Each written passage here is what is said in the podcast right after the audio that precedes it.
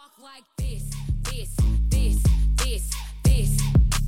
Pretty girls walk like this, this, this, this. All the pretty girls walk like this, this, this, this. Har du hört den förut, Peppe? Ja, Magnus, jag är på TikTok. Hur känns det att ha en man som har örat mot marken? Var den här populär för tre månader sedan ungefär. Jag tycker ändå att det är, en, det är en jobbig tid där till och med saker som var tre månader känns, som var för tre månader sedan, sen, Jesus, känns cringe att köra nu. Men vet du, du måste bara sätta hälarna i marken och bromsa lite sant. och eh, känna integriteten växa fram och känna, nej men jag gillar det här fortfarande och fuck you om du tycker det är cringe. Wow. Du lyssnar på Magnus och Peppes podcast.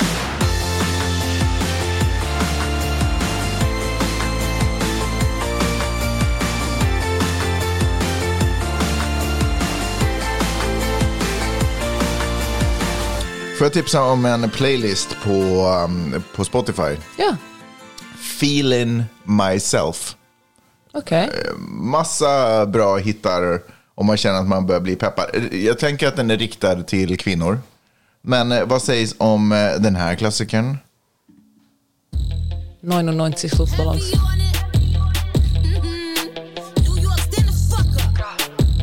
Alla är lite sådär uh, kvinnlig empowerment. Hey, yo, Ice.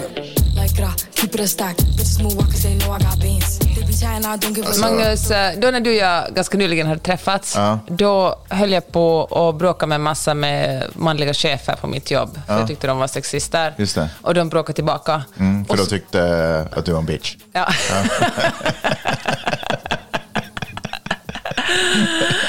och eh, då kommer jag ihåg att det var någon där skulle gå till jobbet och var super så här, jag skulle, jag skulle ta en fight. Och eh, då gjorde du en liten spellista för mig för att jag skulle komma i rätt mode för den fighten. det. Jag kommer ihåg att jag gick från, vi bodde i Rödbergen och jag gick eh, till Mannerheimvägen. och Har du kvar den spellistan, Peppe? Jag vet faktiskt inte. Det vill man ju höra. Vad är det för låtar som man liksom har försökt preppa dig med? Nu använder jag den när jag ska komma hem och bråka med dig. det var ju för sig tråkigt.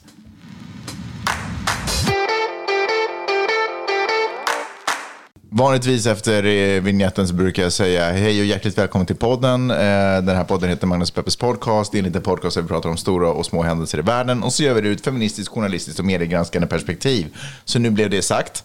Eh, Och sen så brukar jag också lite pejla av med dig hur din vecka har varit. Vad, ja, hur har den varit? Ge mig, ge mig the greatest hit. Alltså i morse var jag, Men var det det bästa? att jag var uppe och rädd. Ja.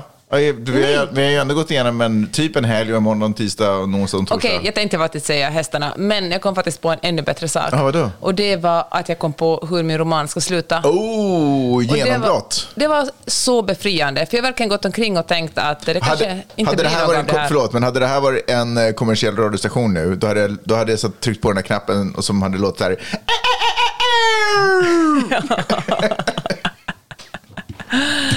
Ja, men eh, Vill du avslöja hur det ska sluta?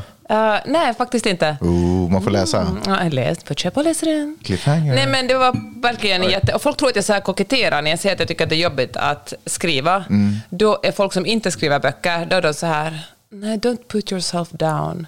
Alltså, Mm. behöver inte snacka ner dig själv. Det blir nog bra. Och då försöker jag säga så att det är faktiskt... alltså, Jag tror att alla som skriver känner så här, att det är ett, Det är en del av processen. ja, Ja. det är ett jävla helvete. Är det också en del av Ofta. processen att gnälla för andra människor om hur jobbigt det är att skriva? Är det en del av processen? Nej, men jag tror att det som kanske lite sticker i ögonen, det är ju att du skulle ju inte behöva skriva. Förstår du vad jag menar? Du har, ju, du har gett dig själv en uppgift som är jobbig. Alltså, det är på är inget sätt om? något jag tjänar pengar på. Det är mest som en jätte, jättedyr hobby. Ja, så vad är det om? Att gå och knilla, knilla? Att gnälla över saker man inte behöver Vad är det göra? med språk riktigt idag? Ja, det, är- det är inget bra. Nej men hör du, jag har ju också stukat min fot och jag försöker verkligen att inte gnälla om den, för jag, får inte, jag får liksom är rädd för att folk ska börja skämta om mig bakom min rygg. Ja. För att snart skaffa hon ett eget Instagramkonto för sin fot som är stukad. Eh, eh, Instahandeln är väl Peppes eh, fot? Peppe. Peppefoten. Ja, jag vet inte, Peppe, Peppe, Peppe, fot. Vet du vad, hade du, det fanns ju en tv-serie när jag var barn som hette Tummen.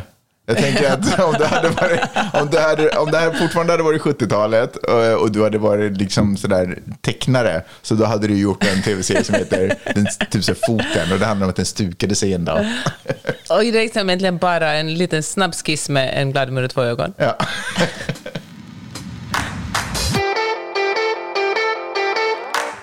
Kul att du kommer vidare i boken, kul att din fot är, är läkt, kul att du har fått rida. Vad har hänt i världen? Jag vill tala om eh, Joe Biden. Mm. Tala om Joe Biden. Vi har ju alla vetat att han kommer att ställa upp som presidentkandidat för Demokraterna, Ja. men nu gick han själv officiellt ut med det. Häromdagen så stannade mig en, eh, så stoppade mig en kompis, kan man säga så? Jag vet inte. En kompis stoppade mig häromdagen. Tittade Vad sa mig. du nu då? En copy? En kompis Ja. stoppade mig Ja. en dag, häromdagen. Eh, och stirrade, eller, och tittade stint in i mina ögon och sa, vad tycker du om Donald Trump? Är det sant? Vem var det? Ja, och då sa jag, nej men jag är ingen stor fan. Och så sa den här personen, men, eh, men Biden då?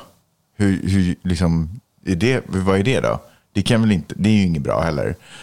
Och så sa jag, nej, det är ju verkligen inget bra det heller.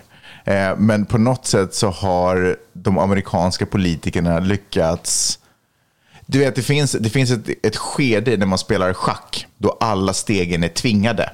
Den gör det, då måste jag göra så här. jag Exakt har inga andra drag. Ja. Eh, och när jag har gjort det, då måste den andra personen göra det. Och är man på rätt sida om det så då vinner man i slutet av, av den här. Men alla stegen är tvingade, liksom forced. Och där är vi nu. För, liksom, och det här är ju konstigt att jag säger det, men i en drömvärld så då hade eh, duden, guvernören i Florida som är nu, Ron DeSantis. Ron DeSantis. Herregud, Magnus, det har gått tre år som vi har talat. Jag visste det här när jag pratade om, med min kompis om det här. jag vill bara Men säga hörru, det. nu kan du sagt glömma honom, men ja. Eh, I en, liksom i en, så att säga, typ i en drömvärld, eller i en alternativ värld, så, eh, då hade Ron DeSantis varit, eller blivit den som är demok- förlåt, Republikanernas presidentvalskandidat. Det har vi pratat om och peppat Mm. för länge. Eh, om hur han skulle stå mitt emot Trump och allt det där.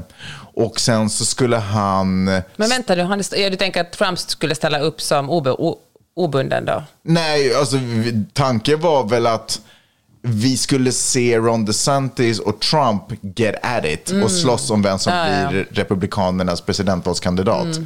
Eh, och då var det väl lite, det var inte helt säkert vem som skulle gå segrande ur den, men mina pengar hade ju kanske legat på Ron DeSantis för att jag tänker att han hade fått mest Ända tills för typ två veckor sedan. men en, precis, han hade fått det största etablerade stödet, om vi säger Mm, så. det. Men frågan är då, vem hade han ställts mot i Demokraternas parti? Där var vi ju lite ledsna för vi såg ingen komma upp. Vi såg ingen demokrat som skulle kunna ta den platsen.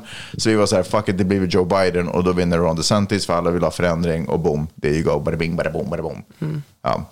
Eh, men nu blev det inte så. Berätta vad som hände. Nej, men så här blev det.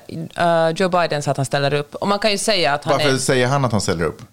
Joe det- Biden? Ja. För att det demokratiska partiet vill det.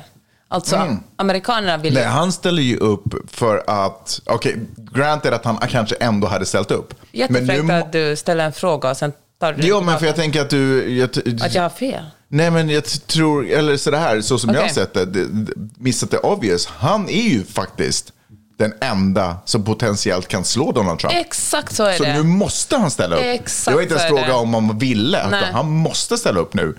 Och det leder oss till att Donald Trump är ju nu, åtminstone nu, när vi pratar Mm. om det, given att bli Republikanernas... Håller med.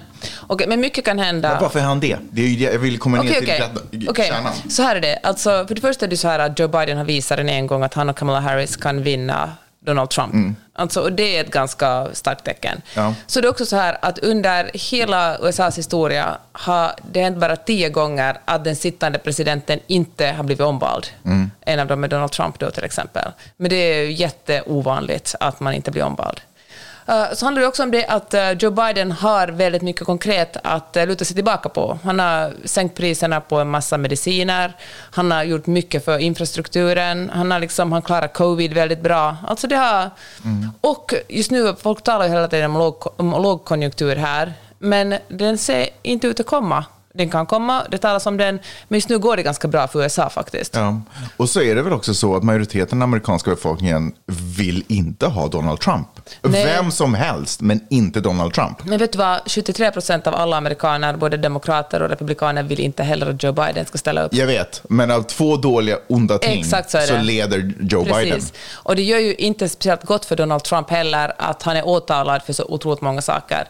Alltså nu, när vi pratade om det här igår så var han, så försvar, han var inte där, men hans eh, advokat försvarade honom i rätten mot ett våldtäktsåtal. Och, eller egentligen är inte själva våldtäkten, för det är preskriberat, men den här eh, kvinnan som han våldtog, eller allegedly Det här är våldtog- alltså inte Stormy Daniels vi pratar om. Nej, det är en, en författare. Och hon eh, så att han våldtog henne på ett varuhus i ett eh, provrum. Och, eh, ja, hon är författare och liksom har skrivit mycket om det här och hon tycker att han har förstört hennes rykte och vill bara berätta att komma ut med det här. Och, eh, men nu tappar jag bort mig själv. Alltså, ja, men det är så svårt. Alltså, Donald Trump har många. Han har ju liksom eh, January 6 han har liksom eh, valfusket, eller det potentiella valfusket i, i Georgia.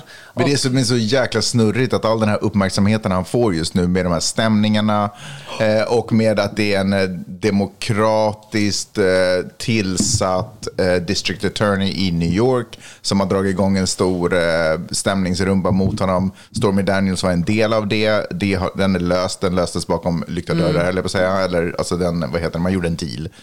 Eh, men all, hela den rumban har ju gjort att Donald Trump har fått otroligt mycket uppmärksamhet igen.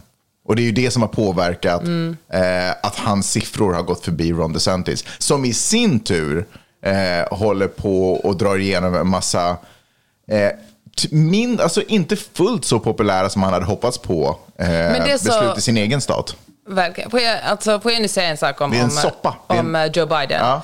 Alltså, man räknar ju hela tiden, det är ju ingen slump liksom om vem som ställer upp, och det är inte, utan man räknar hela tiden liksom eh, gallupar, man räknar elektorer. I USA är, det ju inte, är ju inte den som får flest röster som vinner, utan är den som vinner flest elektorer. Och om, eh, om det går som man räknar ut just nu, mycket kan ju hända, så, behöver, så finns det tre stycken delstater som ligger i vågskålen. Och det är Arizona, det är Georgia och det är Wisconsin. Och Joe Biden behöver bara vinna en av de här för att ta hem presidentskapet, medan eh, Donald Trump måste vinna alla. Och då måste vi komma ihåg att, att eh, Georgia till exempel var förr, förr en ganska konservativ, väldigt röd, alltså republikansk delstat. Men Atlanta, en stor, alltså för de flesta stora städer är demokratiska och Atlanta håller på att bli allt mer demokratisk.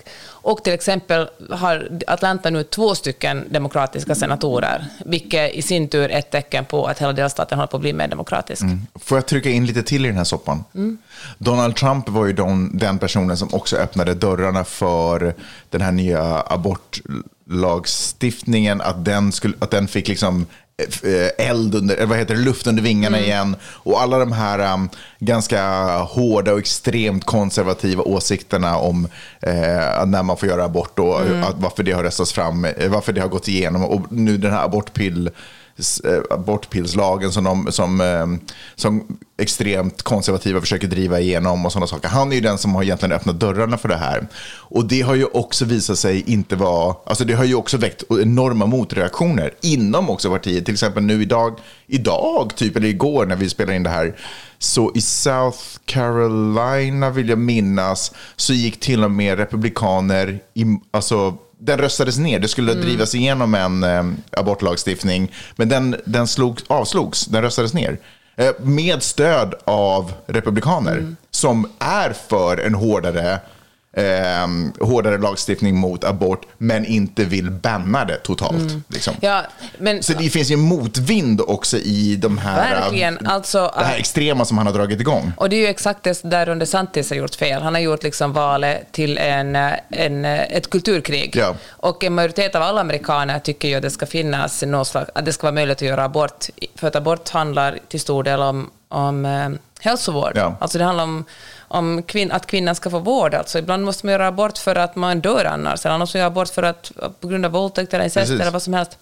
Men eh, får jag nu säga, alltså jag trodde aldrig jag skulle säga den här meningen, men till Donald Trumps försvar Mm. så har han ganska tidigt sagt att han inte tycker att eh, republikanerna ska eh, gå på abortfrågan. Nej, men det är ju ändå han som öppnar dörrarna för extremismen. I, exakt, extremismen och det är ju han som också han har ju öppnar valt för den högsta domstolen. Han har ju valt domarna, han har ju valt, han är ju, han, är ju han som har gett eh, öppen gata för det här. Och det här är ju många i, det- ett, i liksom etablissemanget inom Republikaner frustrerade över. För de menar att de här extrema vindarna gör att de sätts i dålig, dålig dager och de inte de, deras chanser att vinna valet försämras. Och å andra sidan, Demokraterna pushar ju stenhårt på det här, att det här är ju liksom Republikanerna nu, så därför har vi en chans. Och det här är också det som gör att man bedömer att eh, Biden har en större chans, trots att ingen vill se honom heller bli president i fyra år till så är det ändå det som gör att man tänker att det här är därför Biden kommer vinna över Donald Mm. Trump. För man vill inte ha en ny våg. Inte ens Republikanerna vill ha en ny extrem våg eh, under Donald Trump. Nej. Om vi nu, innan vi slutar tala om presidentvalet, skulle jag säga några ord om Ron DeSantis. Mm. Alltså det, vi, han, det var han som eh, skrev på nu en, en lag som gör att abort efter vecka sex är förbjudet i Florida. Mm. Och eh, det är ju en otroligt sträng lagstiftning. Men det som egentligen eh, har gjort honom mest impopulär just nu är hans... eh, Det, är- alltså det är inte aborten, det är inte hans fight mot transpersoner, det är inte hans Don't say gay-lag som vi talade om i förra avsnittet, som nu har blivit ännu strängare. Det skulle bara handla om småbarn, men nu är det förbjudet i skolorna fullständigt. Utan det är hans beef med Disney. Just det. Och nu, Som vi touchade förra veckan. det gjorde vi, vi behöver inte gå in på det. Men nu har, han vill alltså ta ifrån Disneys eh, självbestämmanderätten. Alltså Disney har varit som ett sorts Åland i Florida. Och haft liksom själv... Vad heter det? Själv... Styre. Självstyre, just det. Men eh, det, som, eh, det som Disney nu har gjort är att stämt Ron DeSantis och sagt att de här lagarna är politiska.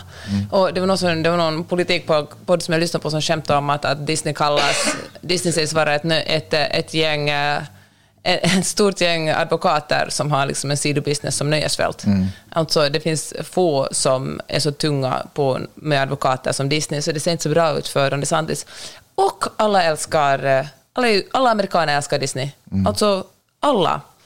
Och Disney har ju verkligen gått in hårt för den här fighten, för förra veckan så ordnade de en, ett gay-event i Florida, i Disney World, för att eh, alltså folk håller på liksom att trolla varandra eh, på, som ett fuck you till Ron DeSantis.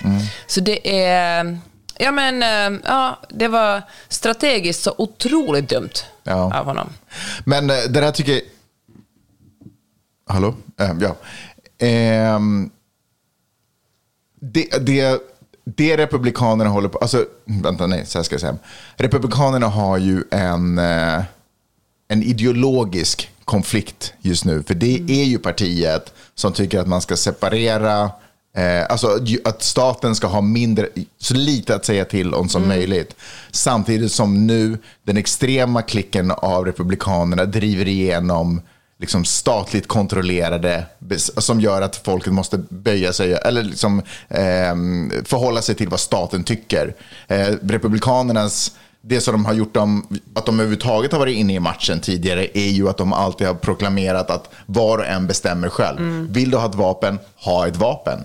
Men nu med alla de här äh, förbuden om vad man får och inte får göra så tar de ju ett ganska kommunistiskt... eh, Verkligen. och, och det här är ju deras, det är här det de kämpar med, för de ska ju liksom vara moralens riddare, men samtidigt så går de mot den indivi, individens Men frihet. gud, de är verkligen så här, du får göra vad du vill med vapen när du vill, men det är vi som bestämmer över din kropp. Ja.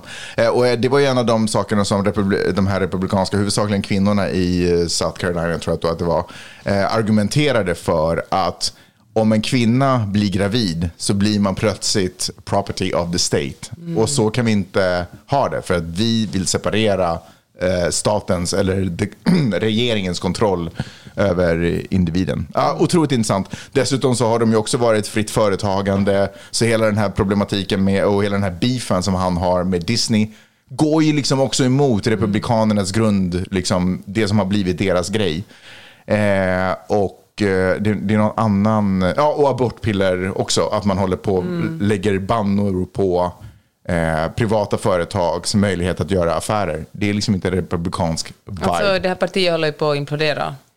Alltså, de måste ju reda ut vad, de, eh, vad, det, vad ska det vara för sorts parti. Ska det vara ett extremt högerparti parti, eller ska det vara för individens frihet? Men det som inte ser så bra ut för dem heller är att eh, unga människor inte röstar på dem. Nej. Och liksom, men såklart. Och, nej, det, men det är klart, men jag menar det här generation, generation Z som nu kommer att kunna rösta, de är ju otroligt ointresserade av Mm. Republikanerna, men otroligt intresserade av att rösta. Så Republikanerna har ju väldigt brådis att hitta på en strategi för att nå andra än gammalt folk. Men det är ju faktiskt så, eller så, det, det, det kan jag verkligen, eller så känns det ju verkligen att det här, att Republikanerna är fylld av eh, äldre, alltså de tidigare babyboomernas sista liksom suck. De som, eh, de som ville, ja, men det, det, gamla Amerika som de växte upp i och den bilden de har av vad det egentligen innebar. Deras sista liksom sådär, kan vi försöka återgå till det? Och så har de någon skruvad och liksom, Eller de är väl rädda bara. Oftast handlar ju... Ja, de håller ju på att dö. Jag tänker att de lider av, jag tänker att de lider av dödsångest. Att det är det som är knaset. Men de är borta snart.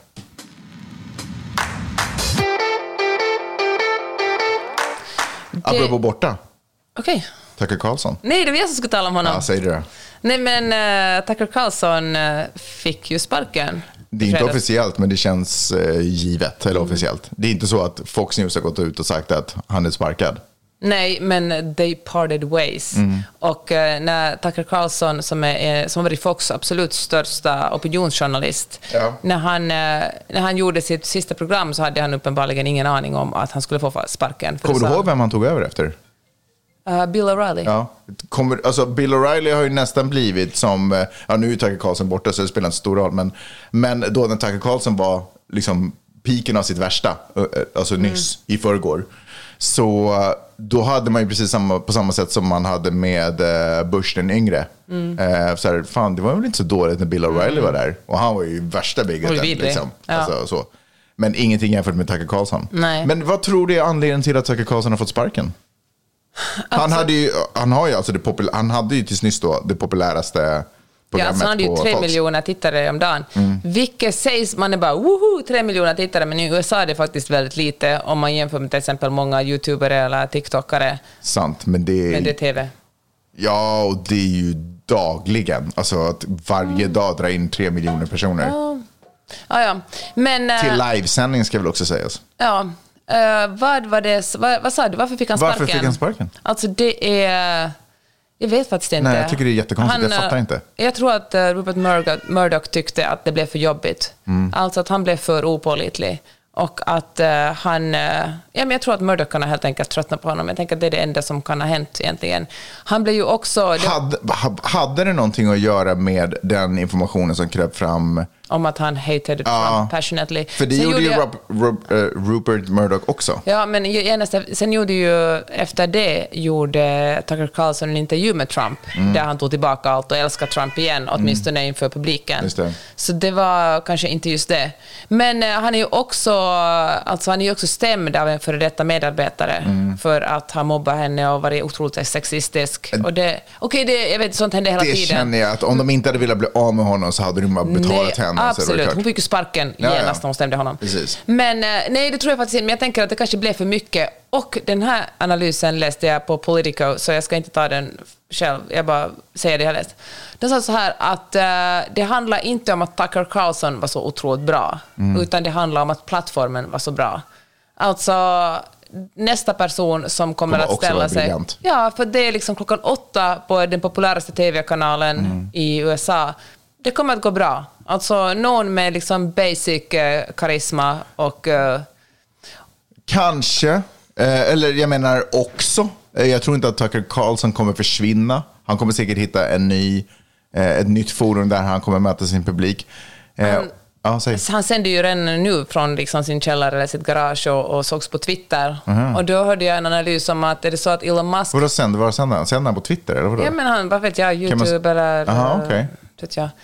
Och eh, då kom det, då, för Elon Musk har ju snackat att han vill ha ett eget mediehus med Mm. egna, givetvis opinionsjournalister, och han älskar ju Tucker Carlson. Mm. Så kommer Elon Musk att betala honom för att göra ett program en gång i veckan. Mm. Kanske. Men det som är, det är ju någon som spekulerar också om att kommer, eh, tänk om han sa helt han inte fick sparken, tänk om han sa upp sig för att han vill ställa upp i valet. Mm. Men eh, det tror jag verkligen det tror jag inte. Jag tror att de bara tröttnade på honom och tänkte att ingen, det är inte omöjligt att ersätta någon. Ingen är oersättningsbar och Tucker Carlson blev bara för dyr och för jobbig att ha att göra med. Och uh, Murdocharna tyckte inte att han ska vara där. Och, eh, men han kommer säkert klara sig bra, men hans storhetstid är nog över nu. Han har ju också jobbat både CNN och eh, MSNBC och fått sparken från alla platserna.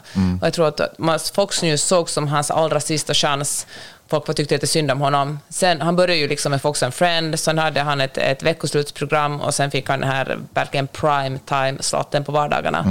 Men eh, han, så jag tror att hans hardcore-fans kommer att hänga kvar. Han kommer att göra en podcast. Han kommer att intervjuas av Joe Rogan som bara kommer att ställa öppna frågor. Kommer att ha st- superstor lyssning just det avsnittet. Men eh, i, eh, i praktiken kommer han aldrig att nå upp till det han hade nu.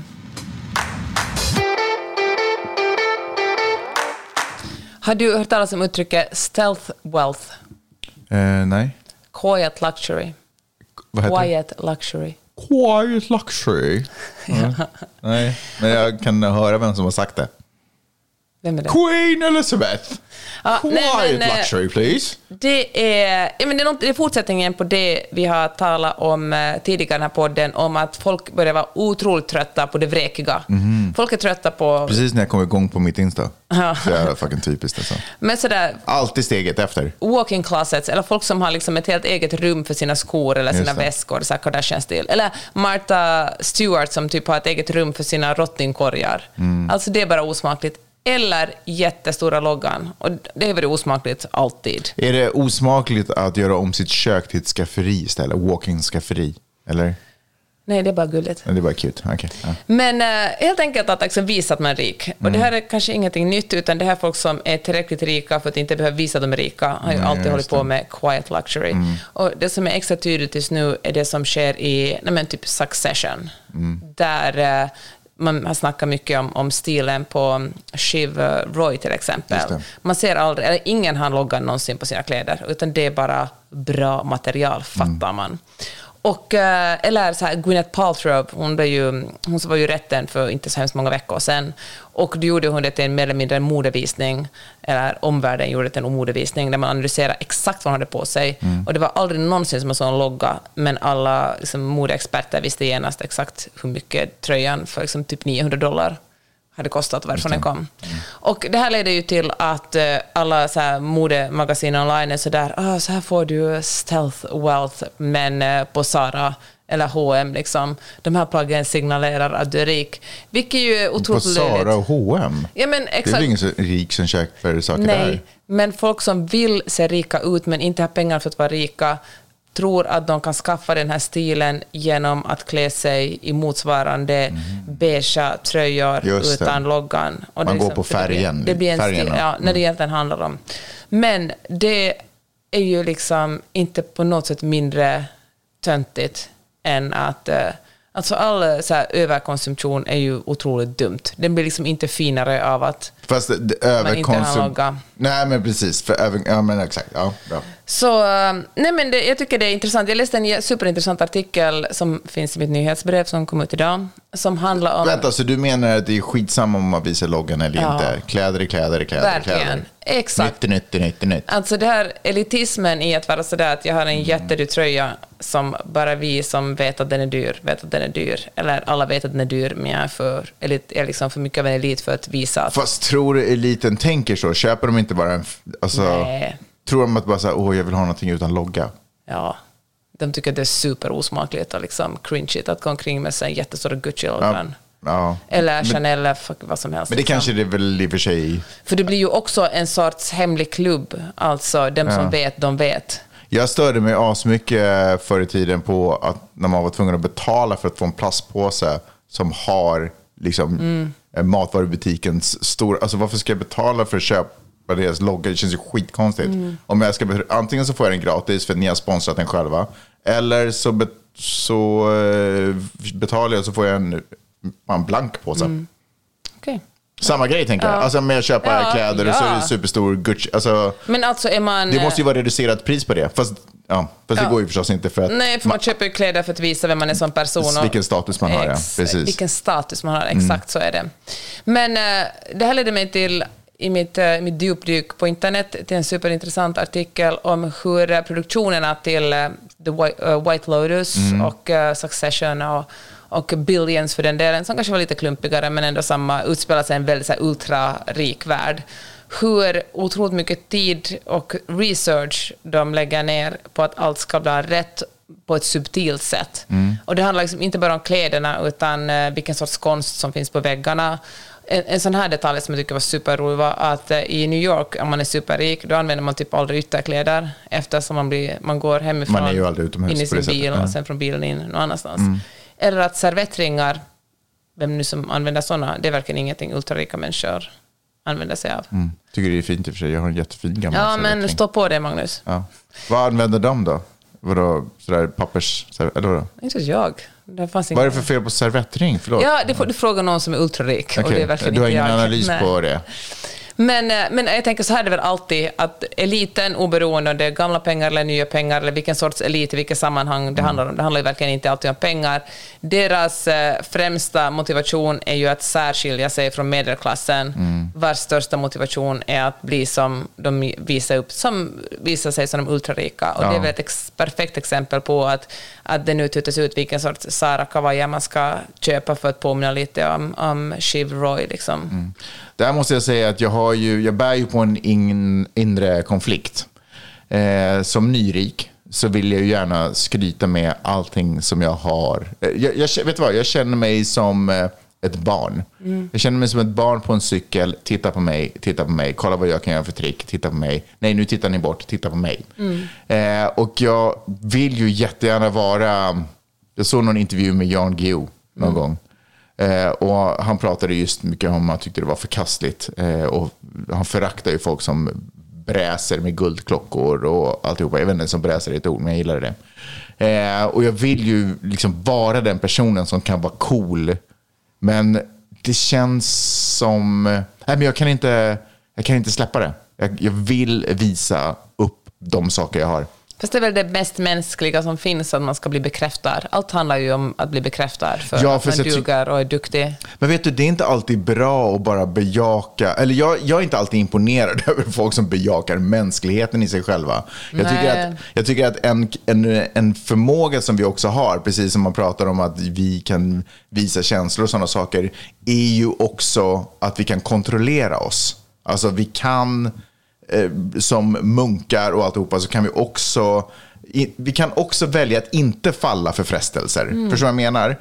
Och när vi kan kontrollera och bestämma över vad vi gör och inte gör så tänker jag att vi också, det finns någonting i mig som tror att vi också kan, att vi blir bättre människor då.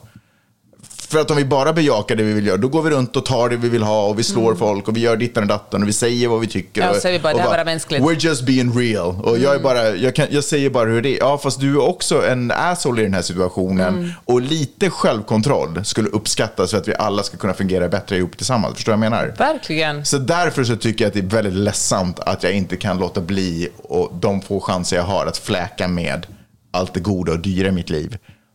Då skulle jag vilja vara en person som utövar lite mer självkontroll för att inte få andra att känna sig mindre värda, för att inte uppmuntra till någonting som andra människor egentligen inte borde ägna sig åt. Hur mycket pengar har vi egentligen, Magnus? Alltså det är sinnessjukt när jag kollar på kontot.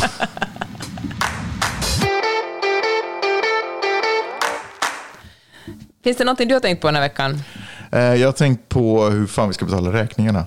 Jag ska, jag ska. Jag har en grej faktiskt. Ja, berätta. Eh, Bud Light och eh, Ja. Dylan Mulvaney. Just det, jag har sett folk som har skjutit upp Bud Light-burkar med k-pistar.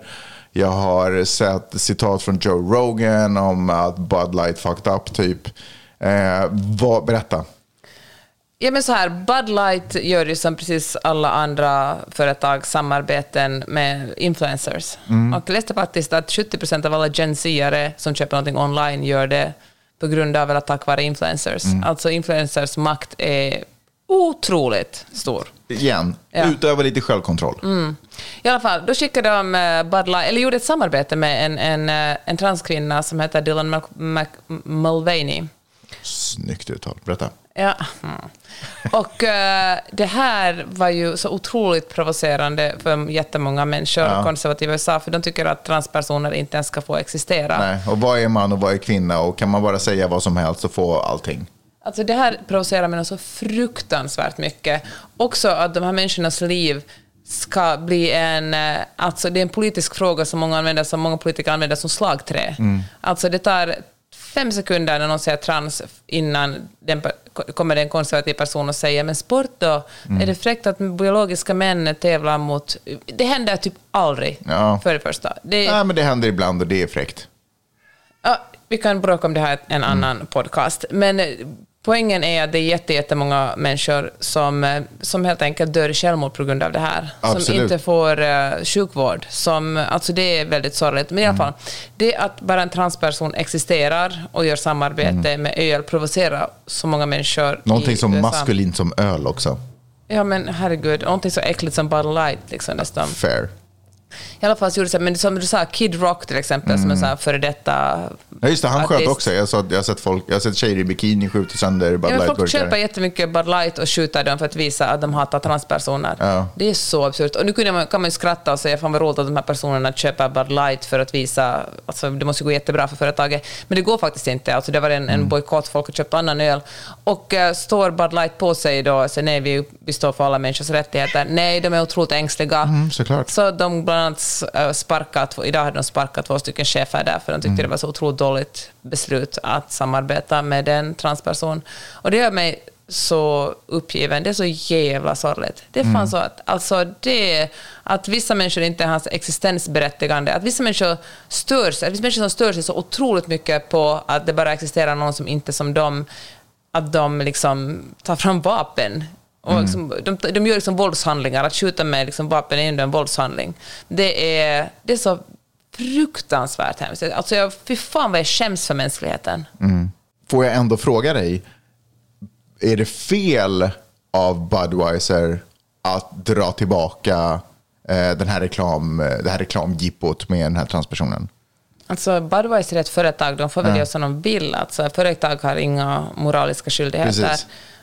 Det är, jag kan ju bara säga vad jag tycker, Ja. enligt mina värderingar. Så de... eh, Ja. Nej, men vadå, enligt dina värderingar tycker du att det är fel? Tycker du att Bud, Bud Light, Budweiser, vad fan, vilka var det nu? Bud Light. Ja, borde de stå på sig? Alltså, jag tycker personligen de borde stå på sig Mm. och, och göra en ännu större reklam. Alltså, det var någon som hade gjort en skojreklam för dem som inte stämde, Mm. som var så här eh, billboards där det stod typ en så här gråt, eh, emo, gråtskratt-emojin, där det Mm. stod boohoo crybabies. Liksom, fy fan, vilket ju skulle varit kul om de hade, om det hade varit på riktigt. Mm. Men, eh, men att de backar tycker jag är så jävla tragiskt. Tycker du det? Ja. Men alltså, det är väl egentligen, är det inte så att det är ju med, det är ett naturligt val för, för ett företag att göra? För de försöker ju rädda sin verksamhet och de som är anställda där. Men det är ju tragiskt för att det, blir, det, det är ju ett vittnesmål om mänskligheten och vad, vad folk bara Fast inte är redo för. Just, liksom, det tänk, jag vet faktiskt inte. Är det faktiskt så att de förlorar i längden på det här? Alltså, folk dricker allt mindre alkohol. Alltså, alkoholförsäljningen har gått ner med nästan 10 procent i USA. Mm. Och eh, den nya generationen är verkligen inte intresserad av sån här skit. Så de ligger ju också på dödsbädden. Alltså, Ja, du menar att de är på köpte dödsbädden sig kanske, oavsett? De köpte sig kanske tio år till. Med att ta bort Ja. reklamen eller med att... Alltså det var ingen reklam, det var ett, det var ett samarbete Ja, med ja, ja, ja, Det förstår. var- Men det är ju en reklam. Även, Ja, men de har väl inte kontroll över den liksom. Nej, okej. Men eh, så jag tänker så här att eh, de tror kanske att de, de kanske tjänar på det här i år, Mm. men jag tror att i längden så förlorar de på det. Mm. Jag tycker också det är intressant hur den här lilla gruppen som förmodligen inte ens köper Bud Light, eh, hur de kan kontrollera Bud Mm. Lights, hur de har tagit kommando över Bud Lights liksom, beslutsprocess. Ja. Det är ju faktiskt konstigt, för om Bud Light ändå hade som mission att försöka attrahera en yngre och nyare Mm. och eh, mer liksom, Progressiv. progressiv eh, grupp, grupp så är ju de fortfarande nöjda. Sen kanske de ändå inte dricker Bud Light. Mm. Men de har ju inget problem med det här.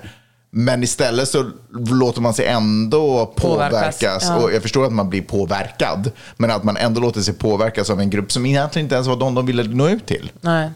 Tvärtom så var det ju en motreaktion till Ja, deras fast jag tänker att visst är det lite den, alltså visst är det ju... Att, att, Ja, men det fattar de väl att de inte kommer kunna nå ut med en sån, ett sånt samarbete, att de når ut till Nej. det djupaste Men jag tänker, men jag liksom, tänk, men jag tänker så träsken här, i Florida. att de, det är kanske faktiskt så att det är de djupaste träsken som dricker Bud Light, medan de hoppades på att kunna nå en ny målgrupp och Mm. öka sin målgrupp. Så nu känner de att de har retat upp sin trogna Precis. målgrupp och, Och det, och det är stressande. Ja. För man vill ju ändå vara lojal med de som var lojal först. Liksom. Ja, oberoende av hur andra människor mår eller av det. Ja, fast jag måste ändå säga att som, precis som du sa, som företag har man ju inte, alltså man, vill, alltså man har ju inte ett moraliskt, Eh, eh, det har man ju förstås, men man, jag försökte säga att man inte har ett moraliskt ansvar, men det har vi ju alla, alltid. Och företag är ju inte en egen flytande entitet, utan det styrs ju av människor. Liksom.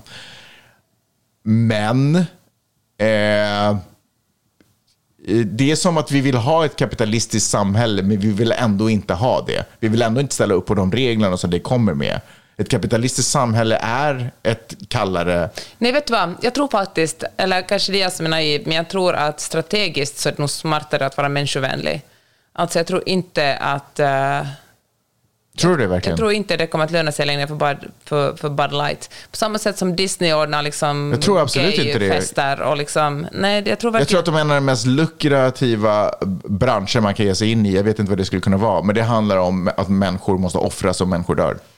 Ja, men det är annars, alltså okej, droger och vapen och, Ja, och ja fan, bra, du gav jättebra exempel. människohandel. Ja. Men, eh, men jag tänker att om man har en... Det är ju inte företag som kanske gör samarbete med influencers eller som gör reklam, offentlig reklam. Men bara politiskt har du ju också pratat om gerrymandering som faktiskt handlar om att separera människor och ge människor mindre chans och mer chans att påverka. Har varit otroligt lukrativt i politiken. Gett politiska, enorma Vad har det politiska... med? Nej, men jag bara menar att eh, väg till framgång, om det är makt och pengar och framgång man vill ha, så är en jättebra väg att trampa och, och sidosätta andra det människor. håller jag med. Det är, alltså, det är ju jättesorgligt. Det är ju inte inkluderande. sätt. Men jag menar bara att företag, jag tror verkligen inte att, att, sådär, att, jag menar sådär, att vara ond eller liksom att göra omoraliska saker som Shein eller H&M som liksom utnyttjar människor eller sysslar med greenwashing eller pinkwashing. Jag tror faktiskt att det kommer och sparkar en på smalbenet förr eller senare. Tror jag det? tror inte det är en hållbar strategi. Jag tror att det spar ja det tror jag. Men jag tror att det gör det när man vid något tillfälle säger att "Nej, men vänta, vi vill vara en del av det här samhället också. För att jag tror att ett samhälles eh, grundvalar, det kan ju inte handla om att det kan inte vara lukrativt att utesluta folk. Utan ett samhälles framgång, tänker jag, eh, är beroende av att alla har möjlighet att vara med och bidra och, och, och lyfta upp samhället. Men när ett företag på något sätt vill ge sig in, för nu är vi också ett här, nu ska ju företag vara personliga eh, och, och liksom komma in, komma närmare människor. Förut kunde de vara stora egna, eh, vi gör det här, Ericsson, köp telefonen eller Nokias gummistövlar eller whatever it is. Men nu är det ju så viktigt att företag liksom har en profil, en image. Ett företag kan vara väldigt intresserad av eh, miljöförstör, alltså sådär att man vill vara med och påverka. Och då är det ju som att man fejkar att man är en person i samhället. Och då finns det ju krav på vad du ska vara för sorts företag. Och då vill man ju gärna veta, men vänta, vad har du ägnat dig åt? Det kan man ju inte göra med ett företag som alltid har stått utanför. Förstår du vad jag menar? Ja, men du tänker också, det är också så Exxon. cyniskt. Ja. Kan vi inte gå och titta på vad ni ägnat Det vet ju alla. De står utanför för vi vill ha olja, så de behöver inte vara en del av samhället. Jag tror faktiskt också, jag vet inte om jag sätter för hög tilltro till nästa generation, men jag tror att den generationen, gener- Generation Z, kommer att... Är det Zin nästa? Ja, alltså den som, de som är unga nu, Ah, ja, som tonåringar. Och, Mm, mm, Jag tror verkligen att de kommer att vara jäkligt mycket hårdare än, än, än millennials till exempel. Mm. Jag tror att de bara kommer att ja, men syna sån här shit. Men jag tyckte att vi, vänta, är vi millennials? Vad är jag? Men vi? Vi sådär är X. vi är någonstans mellan X och millennials. Jag tyckte att vi var lite hårda, men vi, det gled oss lite ur fingrarna. Mm, jag tror det faktiskt. Tyckte att vi hade ändå ganska bra moralisk kompass om vad man ska göra, men sen så bara, fuck, vi tappar lite kontrollen. Ja, nej men... äh, Ta tillbaka kontrollen då, asshole.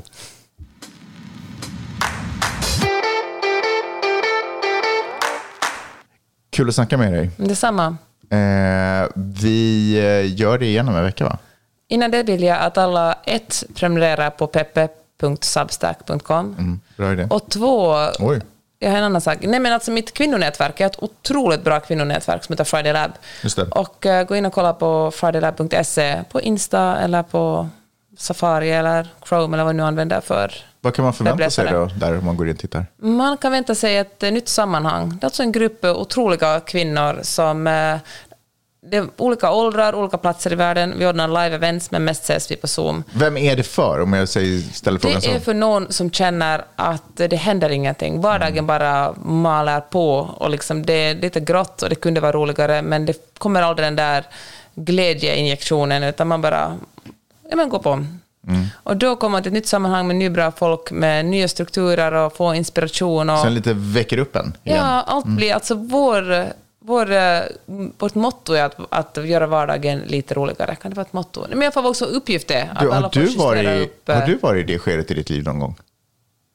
Så Mm. att det, stannar, det har lite stannat upp.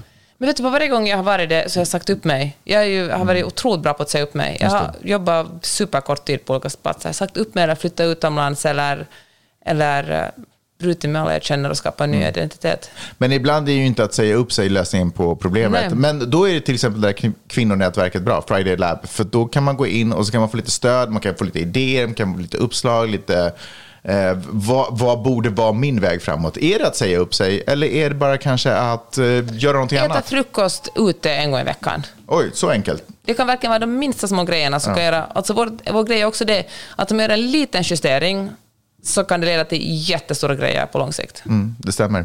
Eh, Fridaylab.se, gå absolut och, gör det. Och är ni intresserade av omvärlden och nyheter och lite mer sånt och vad som händer, då är det absolut peppe.substack.com som man ska gå in och prenumerera på. Kostar 5 dollar i månaden och det är, alltså det är ju typ gratis med all information man får.